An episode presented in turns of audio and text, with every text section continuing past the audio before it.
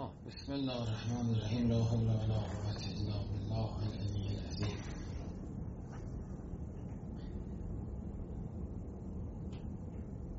امام صادق علیه السلام فرمود فمن لم تره و عینک یر تکف زنبن او لم یشهد علیه بذالک شاهدان. اگر ندیدی به چشم خودت که کسی گناه کرده. یا دو تا شاهد عادل شهادت ندادن که چیزی اثبات بشه پس این فرد من اهل عدالت و ستر این واجب الحرمه است.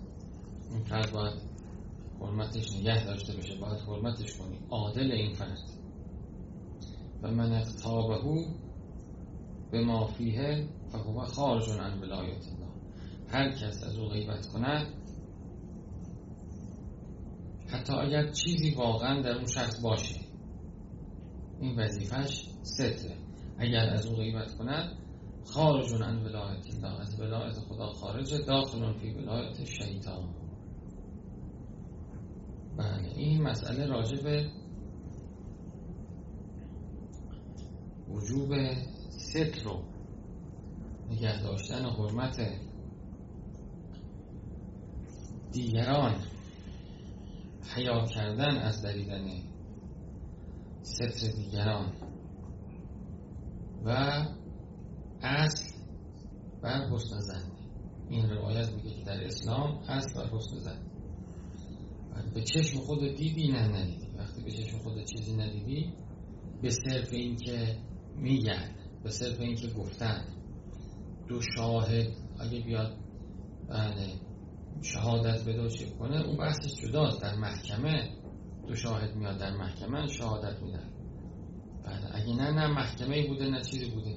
میگن اینطوریه میگن اونطوریه. بله این هم انسان ذهنش باید در ذهنش از کسی بدش نیاد دشمنی نکنه.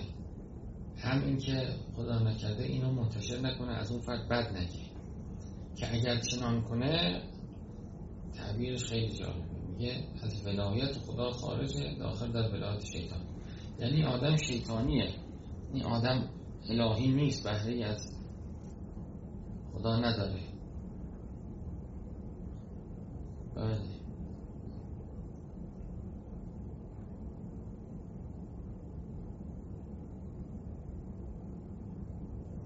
طبق این, ولا... این آیه خیلی از ما بله از دار دسته شیطانی. چون اگه دقت کنید این آدم زیاد مرتکب میشه. خداگاه ناخداگاه عمدن سهون قفلتن به همون نسبت هم بالاخره انسان کدر میشه تاریک میشه.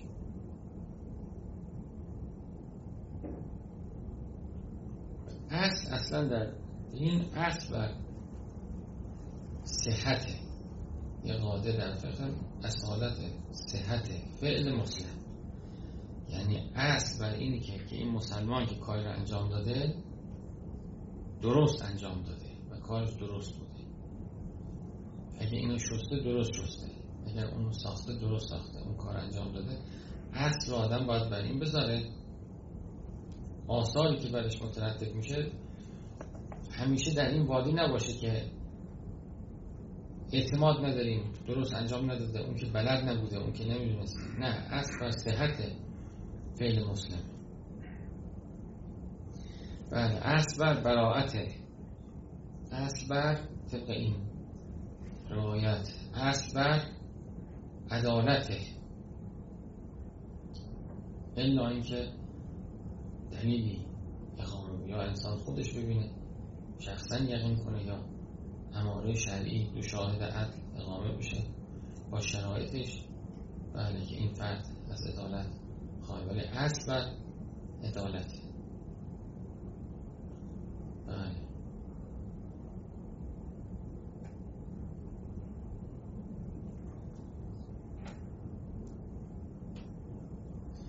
آدم اگه از این حالت هم خارج میشه هی ذهن خودش مخشوش میشه خودش تاریک میشه خودش. آسیب می‌بینه؟ مثلا فکر کنید که یه کسی شغل مثلا پلیس مثلا. صبح تا شب دوز میاد معتاد میاد کلاهبردار میاد. یعنی هر کی میاد اینجا بالاخره آدمای خوبش هم که تو کلانتری کارشون می‌رسن مجبورن دروغ رو بگن که نجات پیدا کنن دیگه. این همش دروغ میشنوه.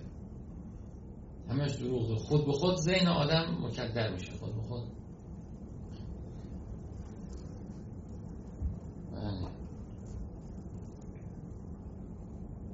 سخت میشه بعد تمام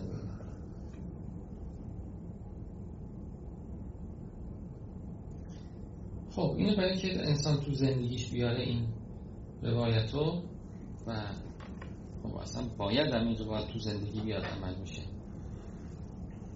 من فکر می‌کنم باید کلن کلن سلام علیکم خوش آمد کلن باید باب صحبت راجع به دیگران ببنده جز به خیر.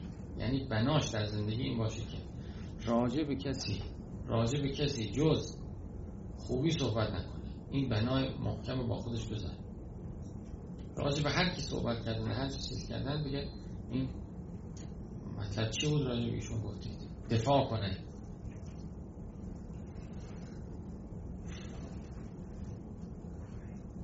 اگر از این بنا بخواد خارج بشه هی پیچشی شل کنه پیچشی شل کنه. میگه در اینجا که اب نداشت در اونجا که اب نداره در بله. نمیشه جمعش کرد دیگه. خود به خود انسان داخل در غیبت میشه. و کسی که مبتلا به غیبت شد از ولایت خدا خارجه یعنی نور ایمان درش خاموش میشه. یعنی بهجت و صفای ایمانی ازش میره سلام خوش آمدید. بفرمایید.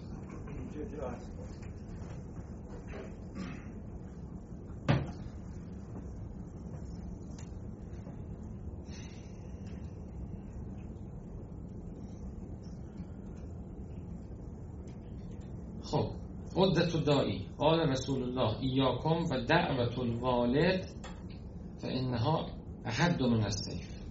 رسول خدا فرمان از نفرین پدر بترسید از شمشیر تیز زد اگه ما رجلا دعا علی ولده اورثه الفقر. هر که فرزند خدا نفرین کنه مبتلا به فقر می شود کی مبتلا به فقر میشه؟ هم فرزند هم این بابا. و اینکه برای چی نفرین می‌کنی نفرین خیلی به ندرت خیلی در بله. ما دعا ملکمون نیست نفرین ملکمونه. دیدید؟ هر چی میشه نفرین کردم انشالله که بله. خیر نبینی. راضی نبودم و راضی نیستم و هیچ وقت خدا ازت راضی نباشه. دیدید بعضی میگن من ازت راضی نیستم و خدا ازت راضی نباشه. ملکه ما گاهی وقتا نفرین شده که هر ببینیم چی به چی میشه اینو نفرین کنون نفرین. اینا همه فرق میاره برای خودمون. بلا شک. حالا اگه اون فرد هم مستحق باشه یه پر فرقی بهش می‌گیره. ولی فرقش نفرین به خود انسان برمیگرده. خیلی باید به حق باشه و به حق باشه. یعنی نفرین انسان باید مطابق با نفرین الهی بشه. که انسان خودش ازش مسئول بمونه. و چون معمولا اینطور نمیشه اگه اینطور بود که خدا باید همه رو به ترتیب میکشت و میبود. پس خداوند نسبت بهشون حلم داشته نسبت بهشون صبر داشته تحمل می‌کنه فرصت میده. بله. در روایتی که یونس علیه السلام سی سالگی به پیغمبری مبعوث شد و سی سال هم زحمت کشید دعوت کرد کسی ایمان نیاورد. دیگه ناراحت شد خسته شد. و دو تا البته شاگرد پیدا کرده بود دو نفر بهش ایمان آوردن. یکیش یه عالمی بود یکیش یه عابدی بود. یعنی یکیش از علم بهره نداشت و در روایت اون که عابد بود مستمندم بود این که عالم بود چیزم بود. مثلا ثروتمند متنعم این دوتا یار رو پیدا کرده بود بالاخره توی اصحابش. دیگه خسته شد و تصمیم گرفته بود که این مردم رو نفرین کنه. با اینا مشورت کرد اون عالم گفت اینا رو نفرین نکن. خداوند بنده هاشو دوست داره. بنده هاشو خدا عذاب نمی‌کنه. و از خدا بخواه تو که نفرینت اصلا داره خب دعا کن براشون بله. از خدا بخواه که خداوند اینا رو هدایت کنه.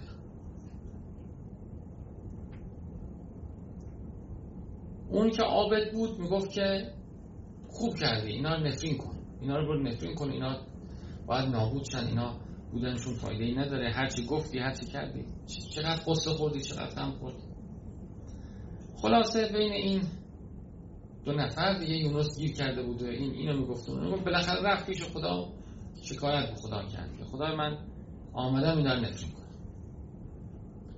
و خداوندم وحی کرد بهش گفت که یونس اینا بنده های منن. من تو رو فرستادم اینا رو به سمت من بیاری. تو رو نفرستادم اینا رو نابود کنی. بعد خداوند فرمود نوح ببین 950 سال صبر کرد و چی کرد؟ عصبانی نمی‌شد. تحمل می‌کرد مدارا می‌کرد چه می‌کرد. با اینا صبر صبر نبوت کن با اینا. این تعبیر این خداوند. مثل یک پیر. اصلا من برای این تو فرستادم. خلاصه باز اصرار کرد که نه اینا رو خدایا عذاب رو بفرست برای اینا. خداوند فرمود خب اینا بچه ها رو چه می‌کنی؟ بچه که گناهی نداره پیرمردان نمی‌دونم مستضعف بینشونه اینا. بعد خداوند فرمود که اینا بچه های منو به دنیا میارن. این پدر مادر بده. عباد منو به دنیا میارن. خیلی آدم بده بچهش خوبه. خیلی خوبه بچهش بده. شهرهای منو آباد می‌کنن. حیوانات مراقبت می‌کنن. این گاو و گوسفند چه گناهی دارن؟ چی خب این مردم همه از بین میرن اونها هم از بین میرن دی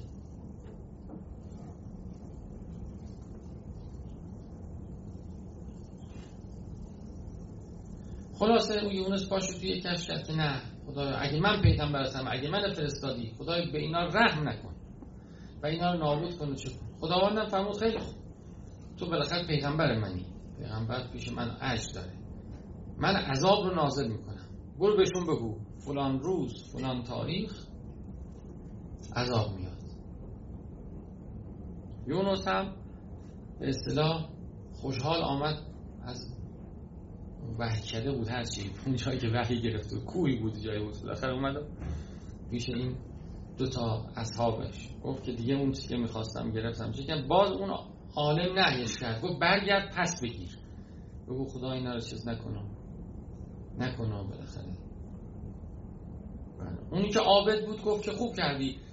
خدا چه گفته؟ گفت خدا گفته برو به اینا انذار کن بگو فلان وقت. عابد گفت همینم بهشون نگو.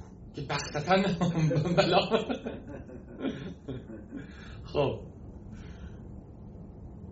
همینم بهشون نگو که بختتن بلا بیاد و نابود بشه. اینقدر یعنی بعضی ما اینجوری هستیم. متوجه که خب این دیگه تقریبا 14 دقیقه شده. بریم تو بعدی برگشته بگیم ها؟ بله, بله. صلی الله علیه